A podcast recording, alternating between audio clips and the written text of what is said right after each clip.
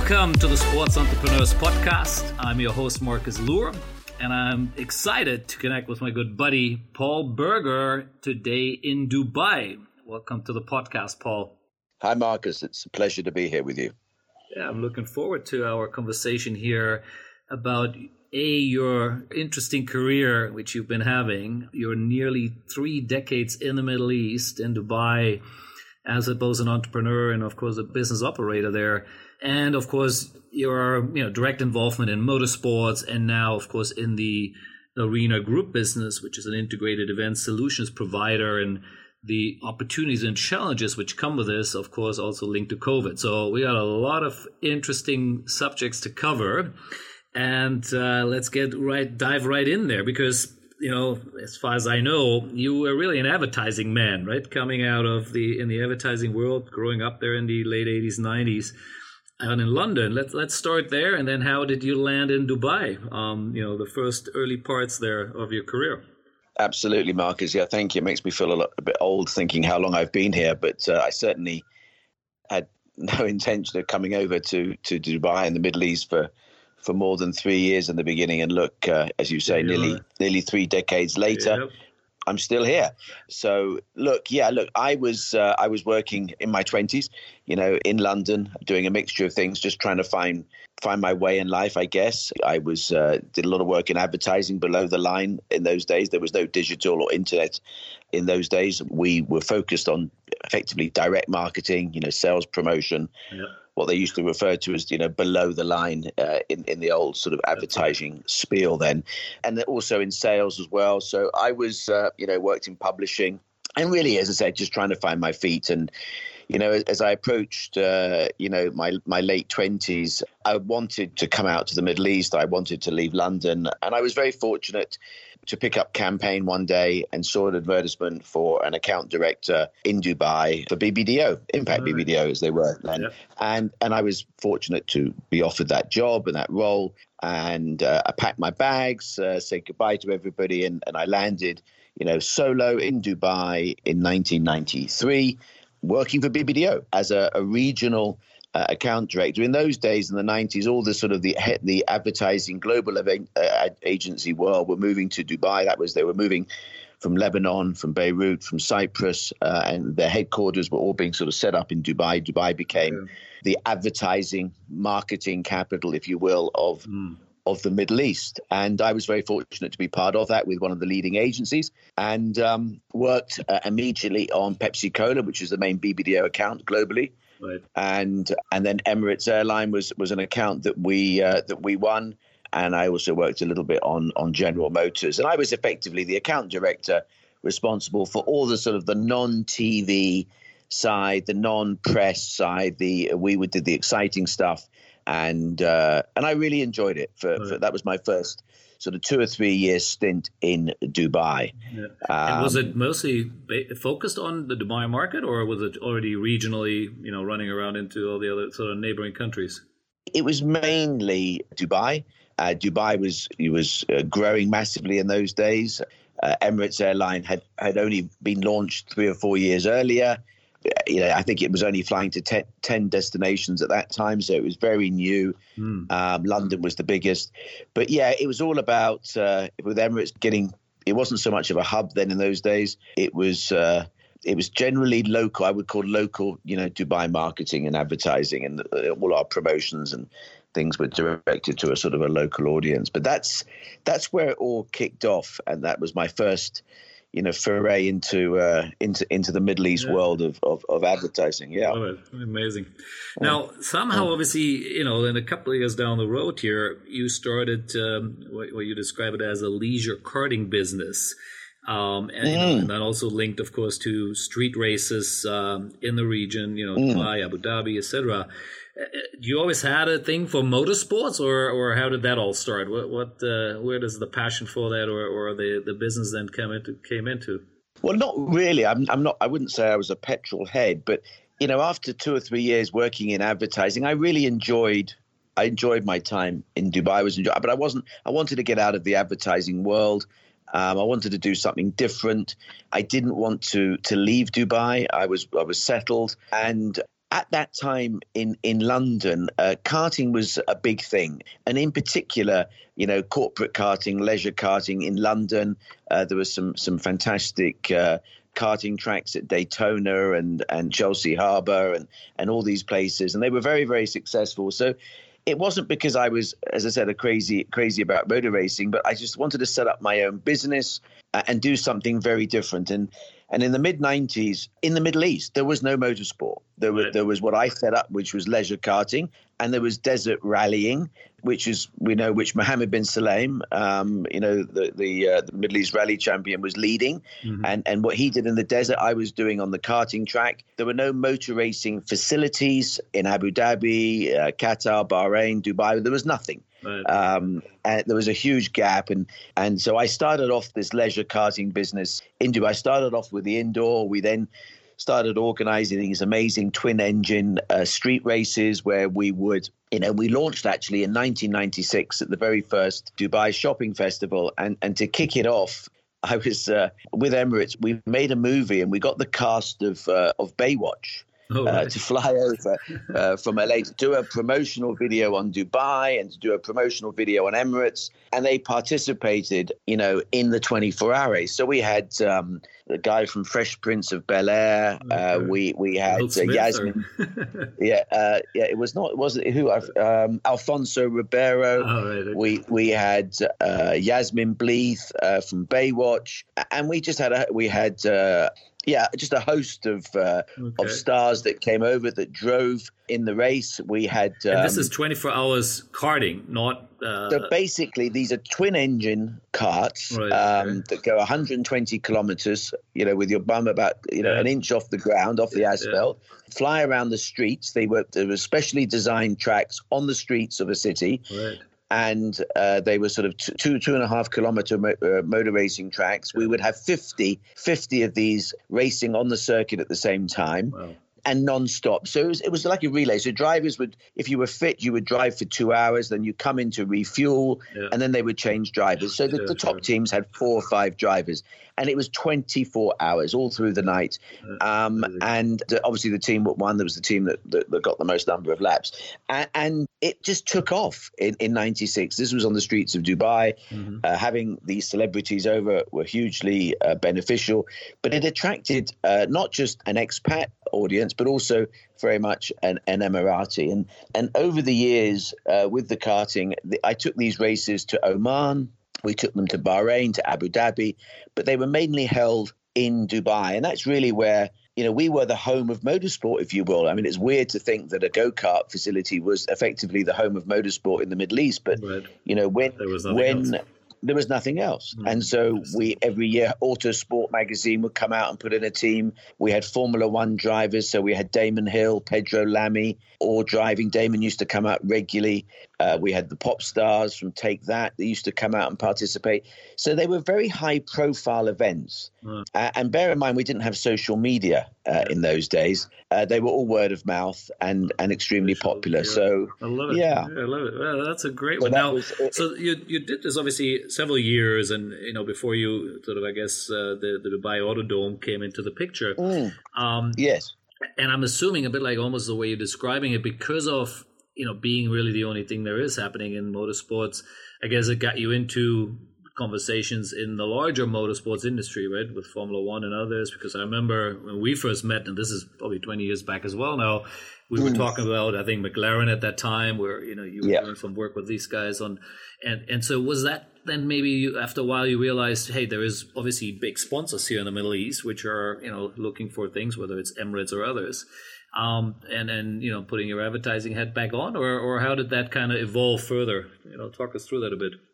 Yes, look, I mean, with with the karting, you know, we were the focus of anybody who used to come to Dubai in the motorsport world would come and see me and come and have a chat and and there was no secret at that time that there was a lot of desire to bring Formula One to the Middle East, mm. and, and Dubai was the obvious city. Um, and the, you know, I, I I remember you know once being asked to look after Jackie Stewart, who came to see me, and and Jackie was out in Dubai. He just started Stewart Racing, and I will never forget we he was he was waiting to see uh, His Highness to talk about Formula One, Um, and I remember taking him to to the tennis event here, and and I remember we were pulling up at the tennis event, and and his phone, his mobile phone went, which was a huge huge brick in those days. We didn't have small phones, just when mobile phones were coming out. And Jackie said, I've got to take this call. It's my son calling. We've just started testing. And and I'll never forget, you know, it was the first testing session for Stewart Racing, and and he came off the phone and said, "Oh, we've just, you know, Jan Jan Magnussen was was, was driving in those days. You know, Jan Jan had a you know uh, a crash, and uh, you know he was uh, he was just obviously his son was informing. Mm. You know, it was amazing to be sort of part of that. And, and that was just the privilege I had by running this only motorsport facility. So, look, the the ruling family in Dubai obviously uh, not as passionate about cars as they are about horses at the time, but they, they had an audience and, and actually they did announce that uh, they were going to bring Formula One to Dubai. Mm-hmm. Uh, this was in the 90s, and and there was a three there was a bid for that, and and all that you know they basically went out and said, look, we're going to provide the land, and we we want somebody to come in and bring Formula One and build the circuit and manage it, and the likes of Brands Hatch and, and other circuits and, and consortiums got together to bid to bid for, for bid for this project, and uh, they used to come and talk to me about it because there was a you know what would be my opinion about it, and, and, at the end of the day, unfortunately, when they actually worked out that actually it was going to, you know, it needed more financial support from here, and providing the land wasn't going to be sufficient to to build a track and bring Formula One. It needed a bit more support. You know, it fell apart, and and you know, at that time, uh, I do know, and it's a true story that uh, which was confirmed to me many years later. That at that time, uh, Jackie uh, was very uh, closely connected uh, with the Crown Prince of Bahrain, mm. um, and, and, and met him on a you know on a plane I think it was, and and we talked about Formula One, and, and they basically you know agreed to, he would agree to support him to try and bring a race to Bahrain, and that's why the first ever Grand Prix was was hosted, uh, you know, in Bahrain, right. and it was done with the permission, really, you know, of Dubai. Dubai said they would not interfere; they would allow them to have this race and go ahead and would not compete. And and so what I did and what leads on to the Dubai Autodrome is that, you know, having built up a strong racing karting business, there was a massive desire, you know, in Dubai for a club racing circuit, not a Formula One track, but a club racing track that, that, that people could go from go karts into saloon cars and single seaters for the first time. Right. And, and that's when I came up with the idea of the Dubai Autodrome and Business Park. And, and, uh, I, I tried to secure, and I initially went to the government for the land, and, and, they made it very clear we're not interested in in motorsport and land, and you know we, we we wanted Formula One. It's not happening, but I was just advised to go and try and do it, you know, with a developer, and and at that time the CEO of a company here, one of the biggest uh, probably developers in the UAE, a company called Union Properties. Mm-hmm. Uh, the CEO used to spend a lot of time at the indoor karting uh, with his young kids at the time. They used to enjoy coming to to race when they were youngsters. They now turned out to be, you know, karting superstars over here. But but th- when they were kids, they started off on the indoor track. And it was one Saturday morning. I went out to see uh, Simon, who was the CEO, and I said, "Look, Simon, I've got a great idea, and I think we should we we could do this together." I said, "You know, I, I want to build a motor racing track. I want to run a motor racing track, and I want to." You know, develop it here in Dubai, a club racing circuit.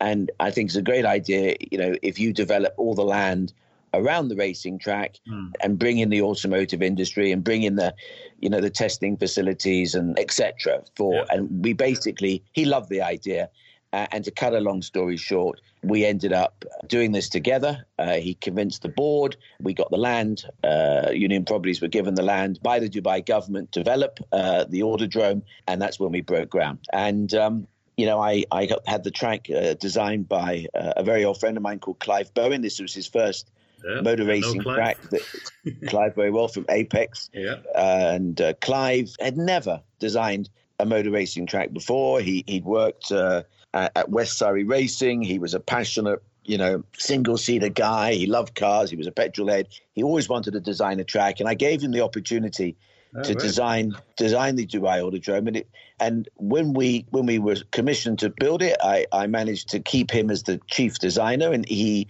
he worked for, for Union Properties, and we and he he's designed a you know the Autodrome was a world class track. Mm. Sadly, it didn't quite go to plan for a number of reasons. Tell us. And Okay, so first of all, the club circuit became a Formula One spec circuit. So it went from being a 3.6 kilometer circuit to a five and a half kilometer circuit built to Formula One specifications. Right. Uh, the pit garages went from being just very basic garages for uh, club racing to garages that could host uh, a Formula One mm. Grand Prix. And at that time, it was funny. This is how I can, can confirm to you the story about Bahrain. Is that uh, Bernie called? Bernie called me when we were when we were building the Autodrome. We obviously got out into the press. We, we were exhibiting at Autosport International in Birmingham, and Bernie called and he said, "Paul, why are you building a motor racing track in Dubai eh, without Formula One? It, you're wasting your time. You've got to bring Formula One." And I said to Bernie, I said, understand, but you know, we're a property developer. We're building a motor racing track.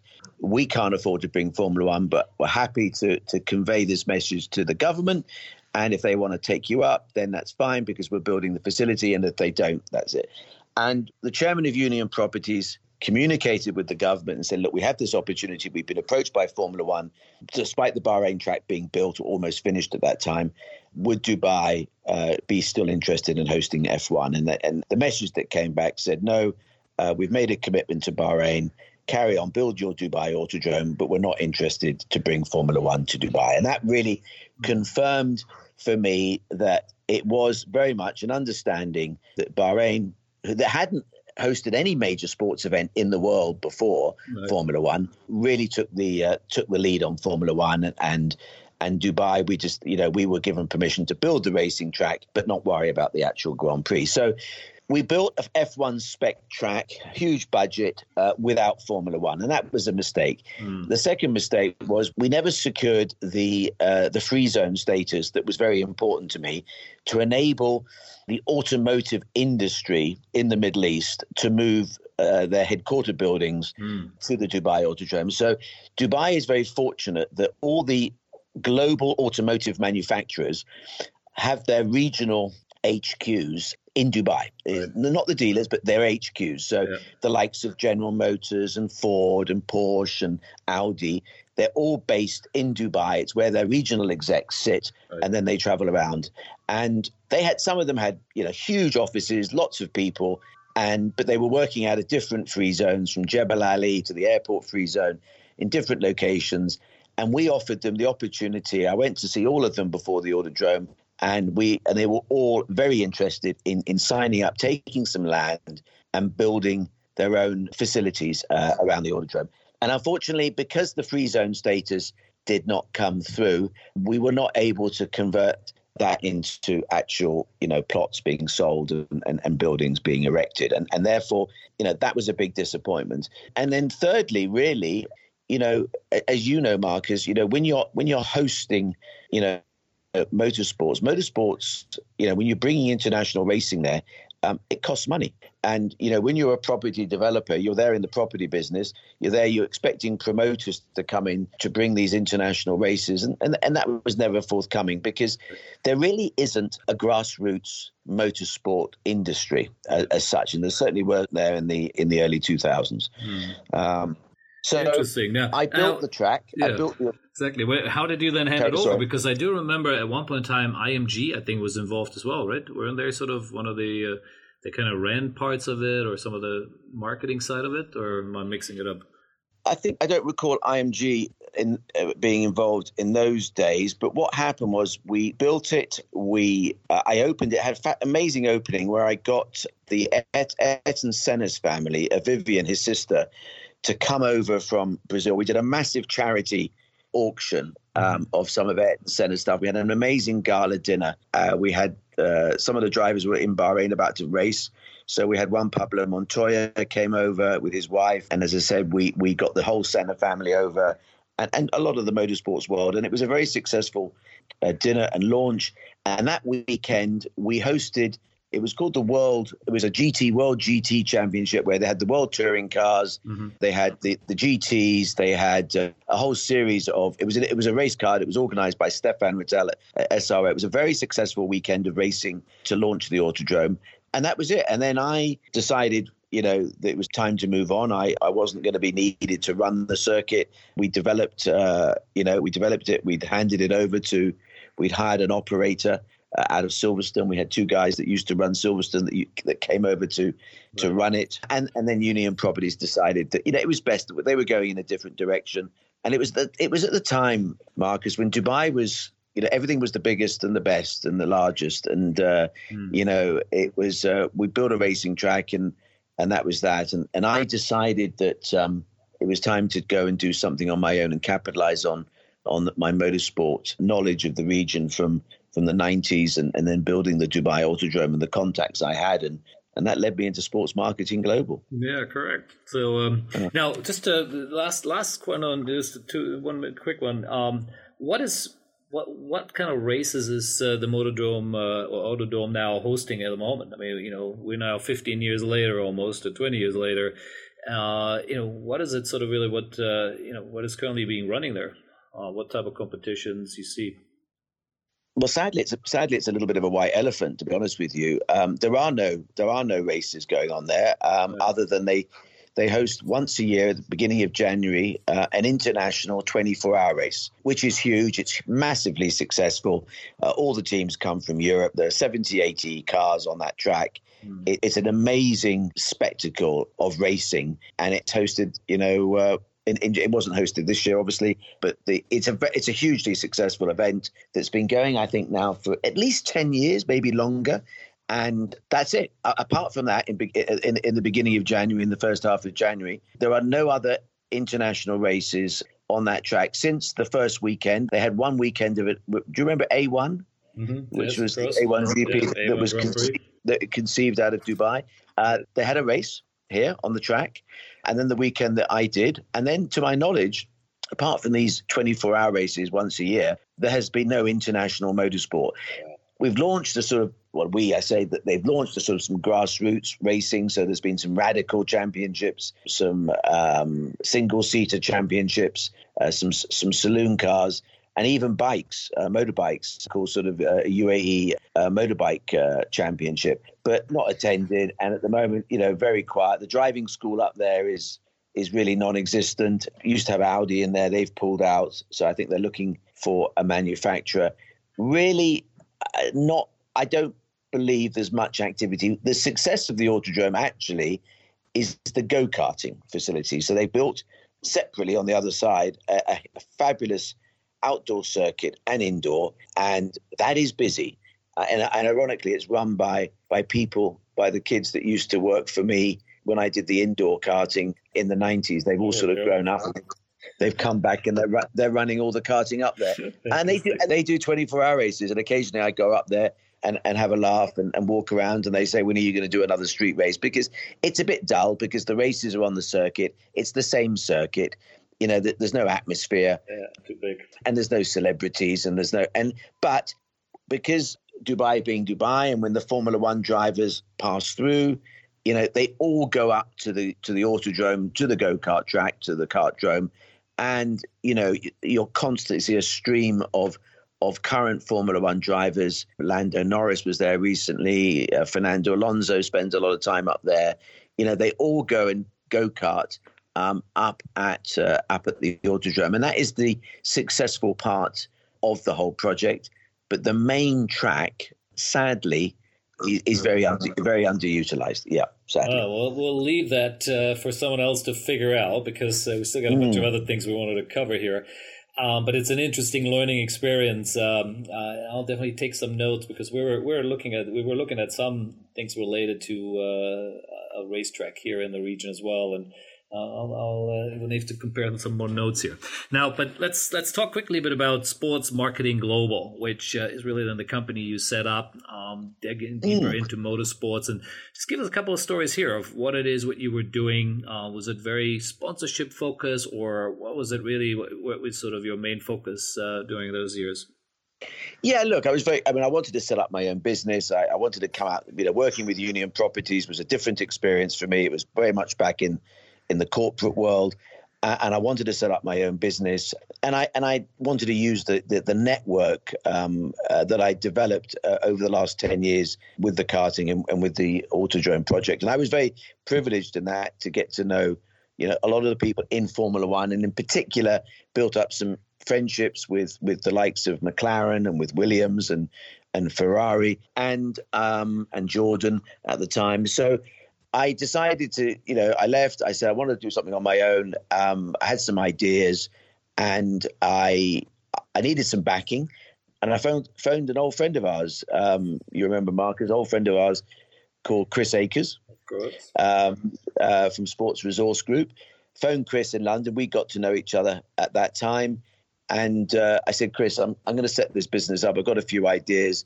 I need a hundred thousand pounds. I think it was at the time to set it up. Uh, would you be interested in coming in as a partner and making that a shareholder loan? And, and literally the next day, a hundred thousand pounds showed up in my bank account in Dubai. I was able to form the company Sports Marketing Global, and and very I was very lucky and able to yeah, to repay. I forgot Chris. about that. Chris was part of it, uh, but yeah, now you're refreshing my memories here. Yeah. Chris, of course, at the time was managing Robert Kubica. yeah. You know, he he'd been financing Robert, and uh, Chris was doing a lot of things around. You know, he come out he come out of football. He was doing a lot of things around the edges of Formula One and, and supporting drivers. Um, and Robert was one of his uh, his guys, and um, he was buying up businesses in Formula One as well. Um, anyway, he backed me. He said he absolutely believed in in what we could do together in the Middle East. He wasn't an active partner. Uh, he was really he, he he supported me when I asked him as a friend, Mm. and I was very lucky to be able to repay Chris. You know, within I think it was amazing. We, we within a year we we did our first deal, um, and that first deal uh, was um, it was a it was a strange one. It was a gap year in Formula One with McLaren between uh, their title sponsorship. They were with uh, the cigarette company West, hmm and they signed a deal with uh, with Vodafone to become the title sponsor. Uh, a, a, a couple of years later, there was a lot of urgency to get tobacco out of Formula One, and and West decided to to come off the car a year early before Vodafone were going to go on. So there was this gap year that was partially financed. So there was a, an opportunity with McLaren to bring in a title sponsor, but not at title sponsorship rates Mm. because it was effectively funded by uh, the the holding company for West. Right. And um, and I took this as an opportunity. I, I would had a good, So have a very you good who did you bring in? I brought in Emirates. Emirates. Um, okay. So Emirates, the first time they ever went into into Formula One was uh, in 2006 on the McLaren car, and I built up a very strong relationship with the um, with the head of marketing for um, for McLaren, Ekrem Sami, is a, Yep. a good friend, still is today, and and, and Ekrem um, had decided sort of to change the look of the car and make it a two-tone car. It was a, basically it was a, it was a silver and red car, which was Mm. going to lead into Vodafone. And with Emirates colours being red, you know, Emirates was the perfect uh, perfect sponsor. They he was uh, very keen not to create what he used to describe as a sort of a supermarket of brands on the car with different colours. Yeah. So he he if you were a sponsor in those days, uh, the only red on the car was Emirates, and everything else was in black Mm. and and and that was an interesting approach. Obviously, very attractive to Emirates when I presented it to them. So I I contacted uh, Ekrem and I said, look, I have an he he he he wanted to fill this position. He we spoken about Emirates, and I said, leave it with me, and uh, we produced some amazing visuals. Uh, together, uh, McLaren and I, and blew them up as, as big as you possibly could. Uh, and then I went into uh, and, and and took them into Emirates, and I went right to the top. I went to see Tim Clark, who's the the CEO and still is today, uh, Sir Tim Clark now, and and he looked at me and he said, um, "You know, I've got no interest in Formula One." He said, "It for me, it's it's like postage stamp uh, sponsorship. You know, we're much I much, much prefer to be around you know the sides of a football pitch or something big and grand, and being having a little logo on a Formula One car that that's racing at 300 kilometers an hour, and you're never going to see anything was did was not going to be." Of interest, but when I showed him these visuals, you know, with the back of the car with Emirates on and the red down the sides and uh, how it stood out, Mm. uh, very cleverly uh, designed. We convinced Emirates, and and obviously the price was right. And Ekrem came out, and we negotiated this, and and we took we took Emirates into Formula One for the 2006 season.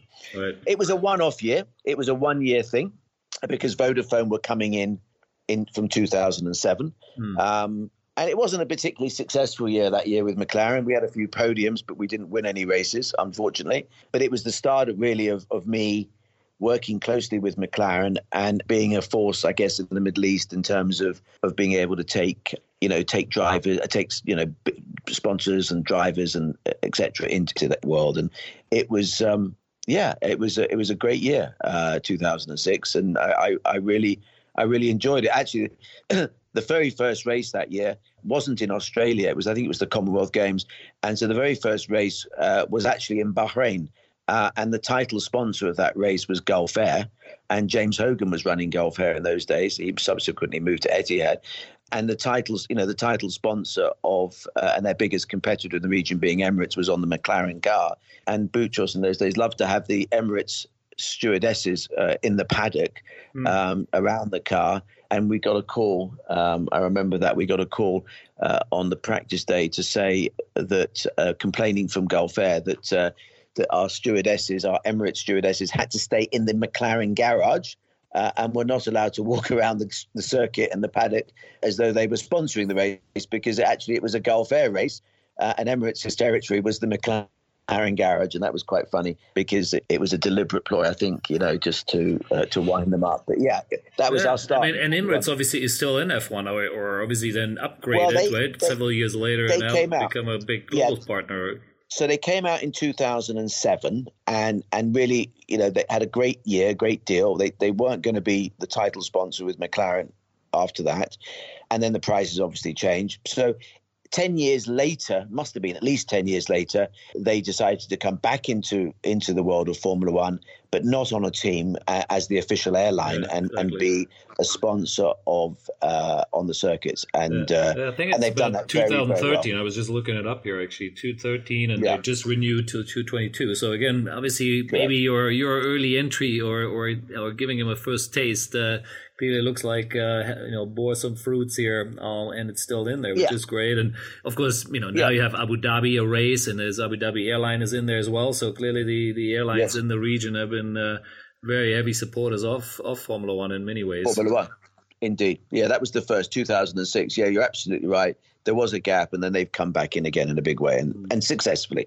Yeah. Successfully. Interesting. Now, uh, any anything else you wanted to sort of uh, maybe any highlight on, on on what you did there with Sports Marketing Global, or we want to move on to the then how you got into the world now of Arena Group? Because a that's uh, really where you spend your last now almost uh, 10, 11 years um, there, and I definitely want to touch on that. Unless there's some you know great story we're missing maybe there in the sports marketing world.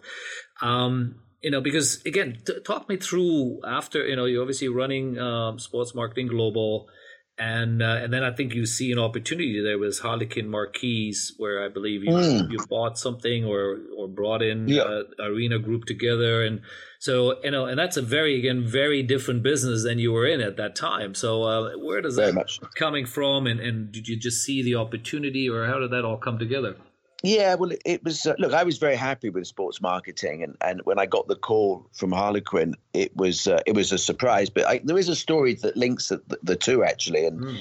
and actually sort of concludes my not my career, but certainly what I was doing at, at sports marketing, and and it was in um, 2007 when I ironically was invited to uh, the first Abu Dhabi uh, Golf Championships, which is an event the arena we have been building, you know, since then, mm-hmm. um, or since 2008, I should say. But in 2007, I was a guest at, there in in the marquees, in the structures, at the first Abu Dhabi Golf Championships when I was introduced to uh, somebody very senior in the Abu Dhabi government, His Excellency you know, Khaldoon Mubarak, who is who's more well known now as the chairman of Manchester City, but very much representing, you know, Abu Dhabi Inc. And I met Khaldoon, didn't think anything of it at the Abu Dhabi Golf Championships, which has become a big part of my new life. And the next day, I received a telephone call from His Excellency's office to say he would like to have a meeting with me. And when I come down to Abu Dhabi, and I drove down, and I walked in, and there was a lawyer and himself there, and he said, "I'm about to tell you something very confidential, Paul." I'd like you to sign this NDA and then we can talk. So I signed the NDA. I was fascinating, fascinating to hear what he had to say. And uh, when the lawyer left, he turned around and he said, um, I've been told it's a pleasure meeting you yesterday, but I've been told that you are the man when it comes to Formula One, that you know everything about Formula One. He said, I know nothing about Formula One, um, but I want to bring a Formula One race to Abu Dhabi. Right. And uh, and I was shocked. I said, "Oh," he said, and uh, by the way, I'm not just telling you that I want to bring a Formula One race. I have already met uh, with Bernie uh, mm. several times. I was introduced. So at that time, uh, Mubadala, the Abu Dhabi government, had bought uh, a stake uh, in Ferrari, Ferrari, the company, yeah, not the not right. the Formula One, but the whole company had ten percent or something. Mm. Um, and uh, Luca di Montezemolo, the then chairman of Ferrari, had introduced Khaldoon to, to to Bernie, and it basically set that initial discussion up. Yeah. And Khaldoon had called me down because it was now at the stage where he needed somebody to go in and negotiate uh, the contract to bring it to. Well, at to, least he hadn't signed it yet. That's a start. Normally, they always sign it and then they come and go. Yeah. yeah. Can you help no, No signature. he said, "I need you with the lawyers to go to London and negotiate the contract and the rights for uh, us." Right. You know, I agreed everything. We're going to do it. We've got the permission. Bahrain had said yes, it can come to do uh, Abu Dhabi uh, Aldar were building the track on Yas Island, and he asked me to go in and negotiate really the commercial side, yep. the commercial rights. I'm not a lawyer, and I worked with two of his lawyers, and we spent the whole of that year, the rest of that year, going back and forth to London, where we uh, eventually signed a seven-year deal to bring Formula One to Abu Dhabi from 2009, nice. and the rest is history. Yeah. So I was very happy. Having done that, I was super happy. I received a telephone call from my my brother-in-law at the time, my brother-in-law who had set up a company called Harlequin in 1999 as a very upmarket English marquee company with huge gap here, and he wanted to sell his business and and he wanted help and he called me and I said I'm really not interested. I'm having a great time with my sports marketing business. I've just been working with Ferrari. I've just done the Abu Dhabi Grand Prix, uh, you know, et cetera, et cetera. Yeah. And he said, please have a look at my business. And I had a look at it. I went to London to meet up with Arena, who had, interestingly, the year before had expressed an interest to buy the business, which he turned down. And I said, look, if I take over this business, would you come in with me? Um, are you still interested uh, to come back to the table? And they said, yes, it'll be on different terms. And I went back to my brother-in-law Charlie and I said, "Look, I'll give you some advice. You, are selling this business too early. You need to to wait a couple of years. We just come through, you know, the collapse of Lehman and the, the world, the big recession, and it was a bad time." And uh, he said, "No, I've made up my mind. I'm going to South Africa.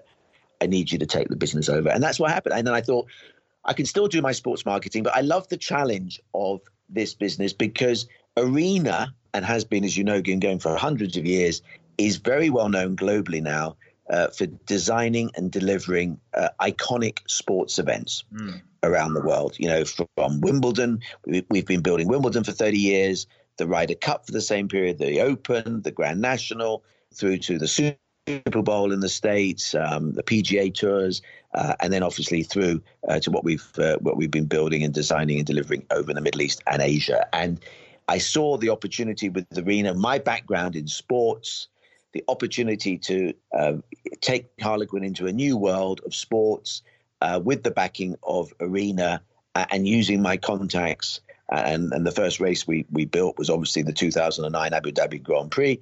It was a huge opportunity, and I we did the deal, and I I, I ended up buying the company with Arena, and we bought half, and we had an earn out with the founders. We at the time the business had you know 30 or 40 people in Dubai. It was just Dubai. We had no presence anywhere else uh, in the Middle East or Asia. Right. It was the first acquisition of Arena outside of the UK. Up until 2009, it was just an English company. Mm. And yeah, I started my, my journey of the last 12 years, as, as I was reminded this morning on LinkedIn. Uh, um, yeah, it's, uh, it's amazing. I mean, and like I said, I mean, you know, I, I, did a little bit of homework, obviously, you know, look, checking out the website, and the company was founded, at least according to what I read there, in 1761, which makes it 260 years now. I didn't even know there were mm. events at that time, um, or, or something uh, which would require this sort of service. But you know, I'm sure as usual it has evolved over the years. But um, and like you rightly said, you know, initially, uh, or at least over the last several years, um, I would argue it's really grown by acquisition, right? Um, and part of that, of course, was also the public listing which uh, I got that right, somewhere about 2017. Is that about correct? correct. Um, when you guys listed yes. on AIMS, right? And yes. obviously raised you know a bunch of money, 60 million pounds, I guess. Um, you know, and then it sort of hit 100 million pound revenue in 2018, and uh, so you know that's that's a proper business. Um, but yes, uh, yes. you know, and again, you obviously played that sort of I guess Middle Eastern slash Asia Pacific role, right? Um, because I remember you coming into yes. KL and, and, and Asia. Here. I do. Yeah. Yes. Yes. We do. We have a big presence in Asia. Absolutely right, and that's where we kind of reconnected again because.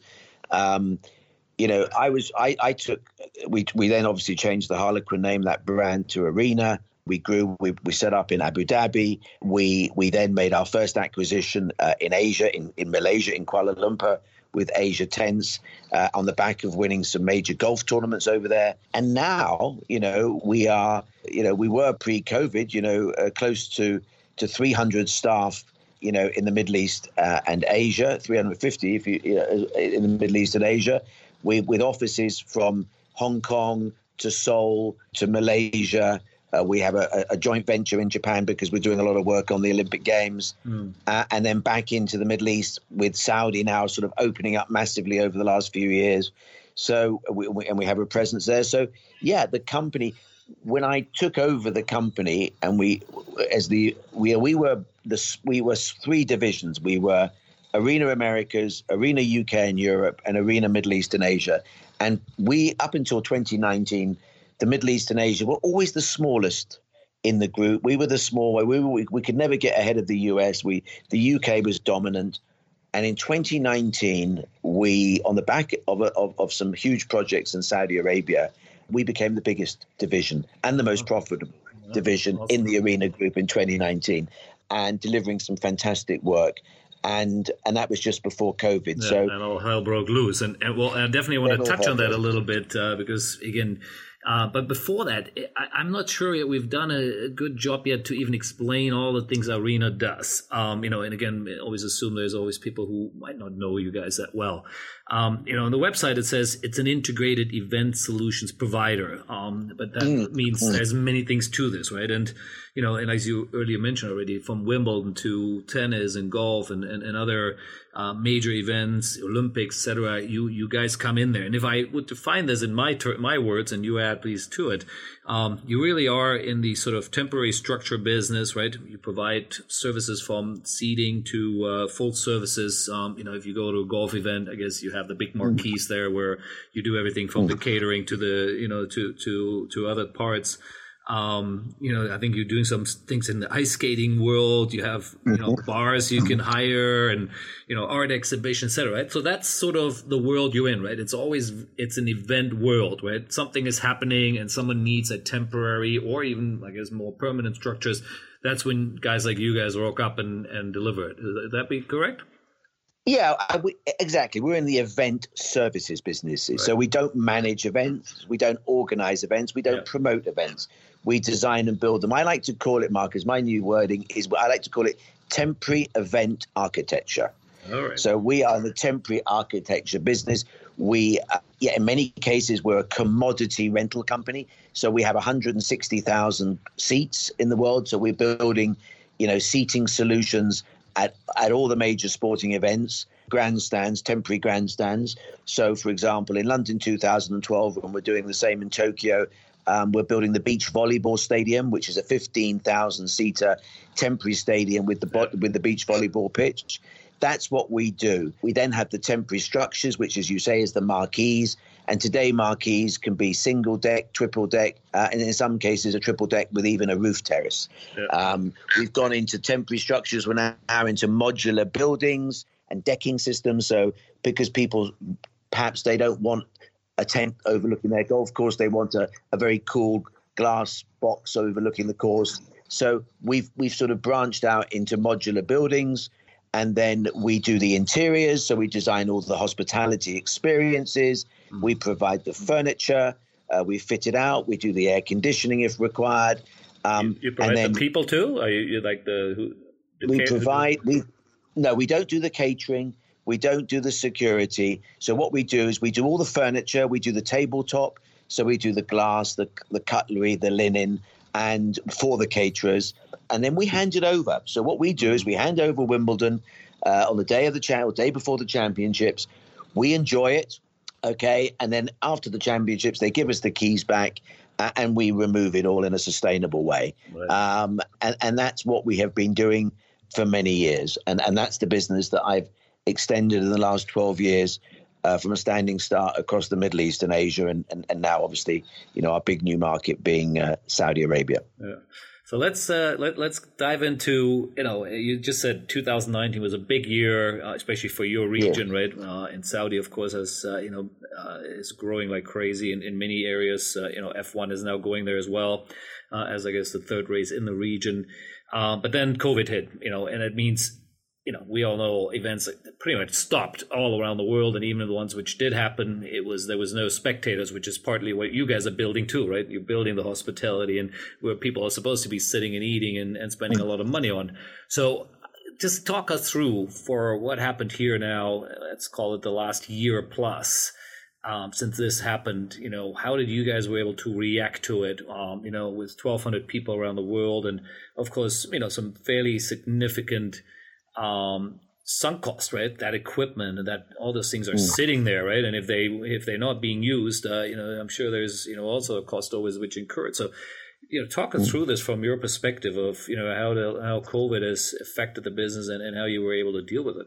Yeah, so 2019, as you rightly say, was a hugely successful year for us, particularly in this part of the world, in the Middle East, because we've come off the back of the Anthony Joshua a Ruiz mm. fight that yeah, we built yeah, stadium in, in, Riyadh, which was absolutely huge and a global event. Uh, and on the back of that, that was in November. We cut, we we came off that hugely successful year. We started to to build the uh, the, the, what we call the, the European Tour Desert Swing with the Abu Dhabi Golf Championships and Desert Classic and Saudi. During the time that COVID was was already affecting our Asian business, and it was going to be it was it was very clear that our business was going to be decimated. Um, and you know as they say we events were the first to go and generally speaking are the last to come back sadly. And you know we we had to pivot uh, uh effectively. We had to pivot our business away from being reliant on events which were cancelled and postponed immediately yeah. to where could we use our equipment? You know what what could we use our structures for. What we we couldn't use our seating really, but where could we use our our structures? Where could we use our ice uh, boxes that we had in the UK? You know, where what could we do? And so we pivoted into that non-event world and and got stuck into uh, supporting the medical uh, profession in building uh, screening centres, temporary oh, hospitals, sadly temporary morgues you know, across the world. Uh, the our US business has had huge success over there. Uh, we were able, the same in the UK and, and the same in the Middle East. So yeah. we actually, in the Middle East, I actually, we actually picked up the biggest contract uh, in a long time in, in April 2020 when we were commissioned to build a temporary medical holding facility uh, in Dubai. Mm. Um, and we had to build it in a month. And, and, they could only use tents. And so we had to build it, we had to fit it out, and basically uh, create 300 hospital bedrooms. Uh, and then Remember we had a couple of calls on that one. we did because I was short of hospital beds, and I was That's doing right. things that I, you know, there was a huge run on hospital beds, and you, and I think you were in the mask business at the time or something, um, and we were looking for hospital beds. We actually managed to get them in the end, but it was a it was a massive uh, it was a massive challenge, and that's basically what we had to do as a business. We pivoted. Yeah. Um, we, we also, pivoting. as a yes, we also, as a business, were we did a rights issue. Uh, very in the very early, very early April, we decided to go out to our shareholders. We knew that uh, this was going to go on for a while. We knew that we needed to to put our company on, on a good financial footing. Right. And, and at the time, I had managed to to bring in um, a Saudi family office who were very keen to support us in Saudi, but more importantly, they were very keen on the on the arena brand globally and, and the, what we do at Goodwood and you know what we what we do in London and and um, you know there's nothing better than seeing our our furniture business, well dressed tables, and seeing them delivered to Buckingham Palace. You know, we had a very we have a very good brand, and this Saudi family were very keen to to invest and support us. And uh, so we did a rights issue, which they very uh, they kindly underwrote, and and we raised uh, a substantial amount of money to have there to to ensure if we if we needed if we needed support, you know, further down the road during COVID, that we had enough resources to be able to trade through it, and and that was a big. Uh, we were the, one of the very few companies that were able to successfully to get a rights issue uh, out of the way, and you know, and uh, you know, in early in early April um, and That's just before the COVID, and so that was successful for us on AIM, and then we pivoted, as I said, and, and the US and the UK and ourselves, we picked up some some great work, and we've obviously you know, taken advantage of some of the uh, the, the, great support schemes, particularly the UK uh, government. Great to hear. So, that. and, and uh, I have two two points here to it. One is um, um, you mentioned sort of that that was actually just before all this happened. I think you were in the process of trying to buy out or or, or take over the business or take it back private again. Yes, um, indeed. Um, was was that with the same Saudi group or with a, or different people? Yeah, yeah, yeah, absolutely. No, absolutely right. So you know, we, we hadn't had a particularly successful ride on AIM at the time. Uh, you know, hmm. 19, it wasn't really, you know, our value wasn't really reflective in, in what we were delivering. And the group CEO uh, and myself came together to make an attempt to take uh, the business private. Right. Uh, and full support of, of, a private equity uh, company out of the US, who I, was my last trip before COVID to New York, and, and my our friends in Saudi Arabia, this, this family office, they came together so we had two excellent partners. We put in a bid. It was accepted. It was a generous bid. Uh, this is all in the public domain. You can read about it. And uh, we were we'd completed the due diligence. We were two weeks away from signing, uh, doing the deal, and, and, dotting the i's and crossing the t's. And we decided at that stage, with COVID looming, that this would not be the right thing to do. We needed to, to protect the business moving forward. Buying uh, buying a company out was not the right use of funds. So we we called off the the management buyout as it was. Right. The unfortunately the Americans couldn't support the rights issue because they were private equity and that didn't fit their investment mandate or criteria. Uh, but the Saudis were very keen to still invest and become shareholders. Thank God that they did. They came in. Uh, we did, as I said, we that led to a very successful, you know, rights issue for our business, and it's you know put us on a great footing. And and the rest is history. We've come, we're trading through COVID. It's now 12 months. We've pivoted the business. We're minimizing our cash burn wherever possible. And we're, we're delighted with Boris Johnson's roadmap to, to bring events back. And we're hopeful that this year that you know, the likes of Wimbledon will perhaps not be at a full capacity, but perhaps a 30% uh, capacity. And the Open the same. And we're looking forward to not a normal UK summer of events, but, you know, certainly a lot more normal than it was last year. You're seeing a bit of a light at the end of the tunnel here, which is actually yeah. a, bit my question is, you know, the space you're in, I'm sure you guys are following this very closely, you know, how events are coming back. And, you know, again, you mentioned, uh, I think you guys had won some contracts in, in Tokyo as well. Uh, and now, you know, recently they made an announcement that very, you know, most likely you will not have foreign or international uh, fans there, right? It may focus just on, I guess, domestic the domestic fans or domestic uh, spectators. Uh, again, all those things do, of course, affect the event business and therefore what they need and how many you know seats and things they need. Uh, what is it really what you see happening? Um, let's take this year for the rest of this year and then going into 222 here. Uh, which again is a big sports year, right? With uh, you know Winter mm. Olympics, and you have uh, you know of course the World Cup in, in Qatar you know, where, where, how is, what is your best prediction? Um, standing where you are and seeing what you see. Well, I think 2021 for our industry is probably going to be a transitional year. You know, I, I think, you know, with the vaccine program being rolled out, you know, successfully, certainly in the UK and pretty aggressively in the Middle East, I, I do feel that, you know, there will be events coming back. So I, it is a transitional year. It's not going to be back to where it was in 2019. Mm. We've we've taken the opportunity to reset our business uh, to look at areas where you know where where perhaps we were we shouldn't be, and we've taken decisions to to take you know certain parts of our business away, and and, and we brought in you know new new opportunities like the modular stuff. That trying to to go to come away from being totally reliant on events and pivot our business into into non-events, mm. um, and and that sort of takes out the seasonality of events. Mm. Um, so we we believe I believe that this year will be transitional. I think as we go into 22, 23, I'm I'm confident with the Commonwealth Games in Birmingham in 22. Obviously, that you mentioned the FIFA World Cup uh, next year. I'm I'm confident that we the 22, 23 will hopefully, I mean, our focus is to bring it back to where it was in 2019, and then from 2023 to four, you know, to start to start growing the business again. But I think it's it's a two year to come back to where we were in 19 and we're, we, have already started and, and and that's the sort of for me the light at the end of the tunnel in that respect interesting are you mm. uh, let, us talk about uh, the region uh, as a whole here maybe as a sort of last uh, 10 minutes rounding up uh, our interesting discussion we had um, you know, Middle East is, you know, you've been there now, as we said earlier, almost three decades, and mm. you've seen it grow from, you know, no one, no F1 race to three races now, and and you know, mm. biggest the biggest sporting events on in the world coming, including the Football World Cup. Uh, mm. major boxing events. WWE has a deal in Saudi as well, where they bring one of their pay per views there. So I mean, you, you name it. You know, you know, big golf tournaments and tennis tournaments are rocking up there. So, where, what is it?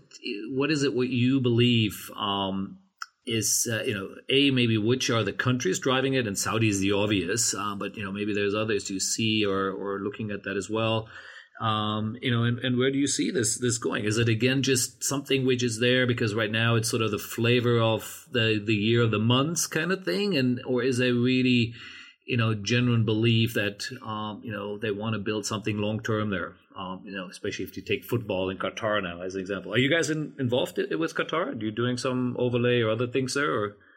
We're certainly we're setting up in Qatar. We found a partner, and we're, we're going to be bidding for some, some stuff there, some right. overlay stuff there. Yeah, but but going back to your point, yeah, very interesting. I mean, events has really been you know, over the years that I've been here, has been the driver of of the economies. Starting off in Dubai, Mm. Um, where you know when I first came here, Dubai was the event capital, and and and events not just sports events, but you know cultural events, right. exhibitions. You know, it was a massive driver uh, of the of the local economy. I had the um, expo, um, right? Wasn't that long ago? The, the, the expo starts on October the first this year. This is the culmination for Dubai. You know, they they brought the biggest event in the world here, right. um, and over and, and, then it started to be driven certainly in the late two thousands. You know, and, and in the last ten years, very much by Abu Dhabi.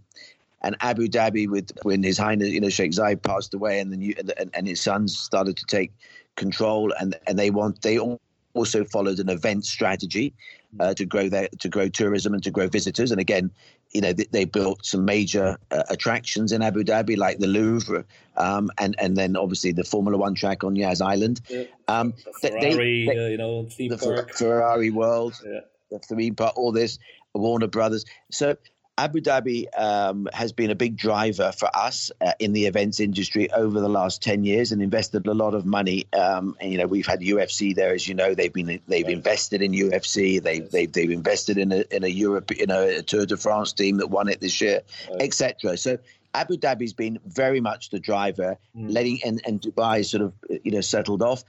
And then in the last couple of years, uh, it's all been about the vision of the the new, you know, the Crown Prince of Saudi Arabia and the, yeah. and the Saudi 2030 vision, which again, a large part of that is is driven by by events, um, uh, and uh, not just real estate, but by events. And and you've got some, you know, you've got the Ministry of Sport there that's that's handling the. Um, uh, the sporting events. You've got the General Entertainment Authority that's handling all the the cultural uh, and musical side, and you know that is where uh, the event industry is is really focused on now, right. and. And and I, that's going to continue for me. That's going to be con- continue to drive our industry certainly for the next five years. Uh, the UAE is perhaps more of a mature market now. You know, it's an easy, you know, it's a good place to do business. People like to live here. It, has got a good event infrastructure. We've got two world class, you know, O2 type facilities here. We've got the Coca Cola Arena in Dubai, which is in which is a twenty thousand seater indoor arena. We, they've just opened the Etihad one in Abu Dhabi, which is the same size. You know, we're very spoilt here with the infrastructure for events. Right. Saudi's a different landscape. They've got nothing. Everything is temporary. So for us, you know the boxing stadium. It's a good thing, right? It's great. and the first, the biggest event they're going to host this year is the F1 in Jeddah on the streets. Yep. So at the first street race in this part of the world, which they'll host for I think three years before it goes to a, a permanent circuit in uh, near Riyadh. So that's been launched. December's the race day, and um, the event industry, certainly people like myself, were very focused on being part and supporting that event. Mm. You know, we now have uh, set up in, in Saudi Arabia. We have a good partner, as I highlighted.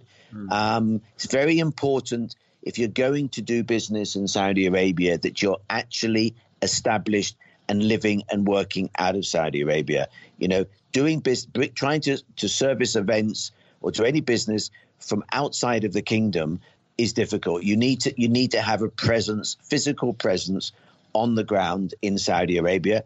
And on the sporting side, you know, Arena has been very, very fortunate. You know, the first was the golf, the European Tour Saudi International, which we've been building now for the last few years. Mm. Uh, and Saudi Golf is making a big investment in golf. They've just launched this Aramco Ladies Team Championships across the world um, which is launching this year. So there's a lot of investment into golf as a sport. Yeah. Uh, tennis, they're certainly very keen on. Football has always been the main the main sport there. Boxing, yeah. um, and now and now Formula One. They have Formula E as well. Hmm. That's interesting, and I like the word you uh, and you mentioned it a couple of times, and it really has a nice uh, uh, sort of memory for me there. Um, I had an office in Dubai in I can't remember 2008 or nine in that sort of ballpark, I think. Uh, and we lasted about a year. Uh, and the, the reason we went in it was the obvious, right? Um, at that time, again, the, the region was booming. Um, we were already had offices across pretty much most of the rest of Asia, so Middle East was an obvious to also you know stick our nose in there. Um, and as I, and the reason why we pulled out within a year was two things. One is we were coming in with a particular event, and, and that just didn't work. But we did not have the local partners. Um, you know, we came in as someone who knew the business. We we knew our stuff. Uh, you know, we were bringing in uh, clearly clever guys. We had a good team of people there, um, but we had absolutely no local relationships. Right? You know, we had no one who was really supporting us and and and open helping us, opening doors to us for us. So to me, that was clear. That would take way too long, to, too long, and uh, and therefore I pulled the plug on it very quickly. It was probably the, the, the shortest lived office we ever had anywhere in the world. Normally, my patience is a bit longer for for before things mm-hmm. you know come around. Now, you mentioned that a few times too, and you've been there for thirty years, right? So you could argue, you know, you were actually on the ground, right? I was having that office running it uh, from from here in from our part of the world here in Southeast Asia. Um, you know how how important is that in eh, you know not just for what you're doing yourself but in, in, in general like you know having that local relationship and bringing in those that those local the, the people with the local expertise right let's call them that yeah uh, it, it's very important. I mean, when we we've set up in Saudi now, we we are employing Saudi nationals, and, and they're they're great people, well educated, well spoken. Uh, you know, we, you don't have necessarily have to speak Arabic. Everybody speaks English perfectly, it's important to have Arabic speakers on board. Of you know, it's that's normal, but you know, it's important to you know you to be an expat business is is dated now. You need to you, you need to be very much a you know a local business.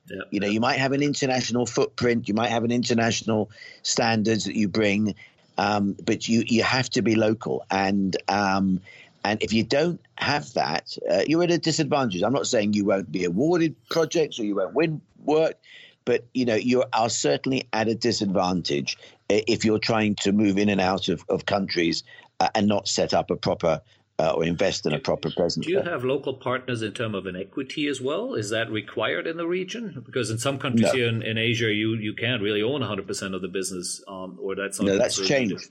That that used to be the rules here, but you can own 100% of your company in the UAE. You can do exactly the same in Saudi. So we okay. we own 100% of our company in the UAE. We own 100% of our company in, in Saudi. Our partners are strategic partners. So our our Saudi family office, Tashil, are investors in the holding company in the UK. Right. They're not on. They're not our partners in Saudi hmm. uh, directly, but they are indirectly because they are shareholders in the holding company and the same in the UAE. The rules and you know the governments here have opened up and are allowing people to come in and set up their own businesses and own it 100%. Hmm. And that, that's sort of the you would argue that's the same across most of the most parts of the region, I guess. But yeah, that's interesting. Yeah. yeah. Yeah, cool. Look, Paul, uh, that's been a really good, uh, you know, a bit more than an hour here we already, um, discovering mm. your background and, and amazing stories about how motorsports in the Middle East started and, and how you were a big part of that uh, was the Dubai Autodrome, of course, and and other deals there from Emirates, etc. And then of course getting into the world of uh, arena here, uh, which you know continues to grow, even though and, and it's great to to hear your your honest uh, feedback on that, how you know it was impacted, uh, and I'm sure I can imagine. I have some other friends in the who are very heavy in the events business as well in other parts of the world, and it's brutal. I'm sure uh, dealing with uh, you know because you, are not dealing with a business. It's a people's business, right? At the end of the day, you're dealing with you know people who the employees and everyone else who you know gets their paycheck there. So uh, it's it's tough. So I I can only uh, congratulate you for how you guys managed to get through it and the the pivoting you were talking about. Um, you know, all the best for the next, as you rightly said, another year or two. I'm sure before things maybe mm. are really back to normal. Um, it isn't quite over yet, as we all know. Things always kind of seem to be coming back a bit. You know what you hear right now in Europe again. So. Ah, it, it's not it's not fun, but uh, it, it, was fun to have a you know a more general conversation, not just COVID discussions here with you. Uh, so thank you yeah. for your time, and uh, I'm sure again we'll catch up somewhere again soon, maybe in Saudi for the F1 race or somewhere in Abu Dhabi or Dubai. And uh, have a good one there. Thank you, Marcus. I'm sure we'll see each other some Formula One race. I know we're both fans. Um, it's been great to chat with you, and, and, thank you for inviting me to join. Yeah, no, I enjoyed it. Uh, we'll talk again soon, buddy. Take care. Cheers.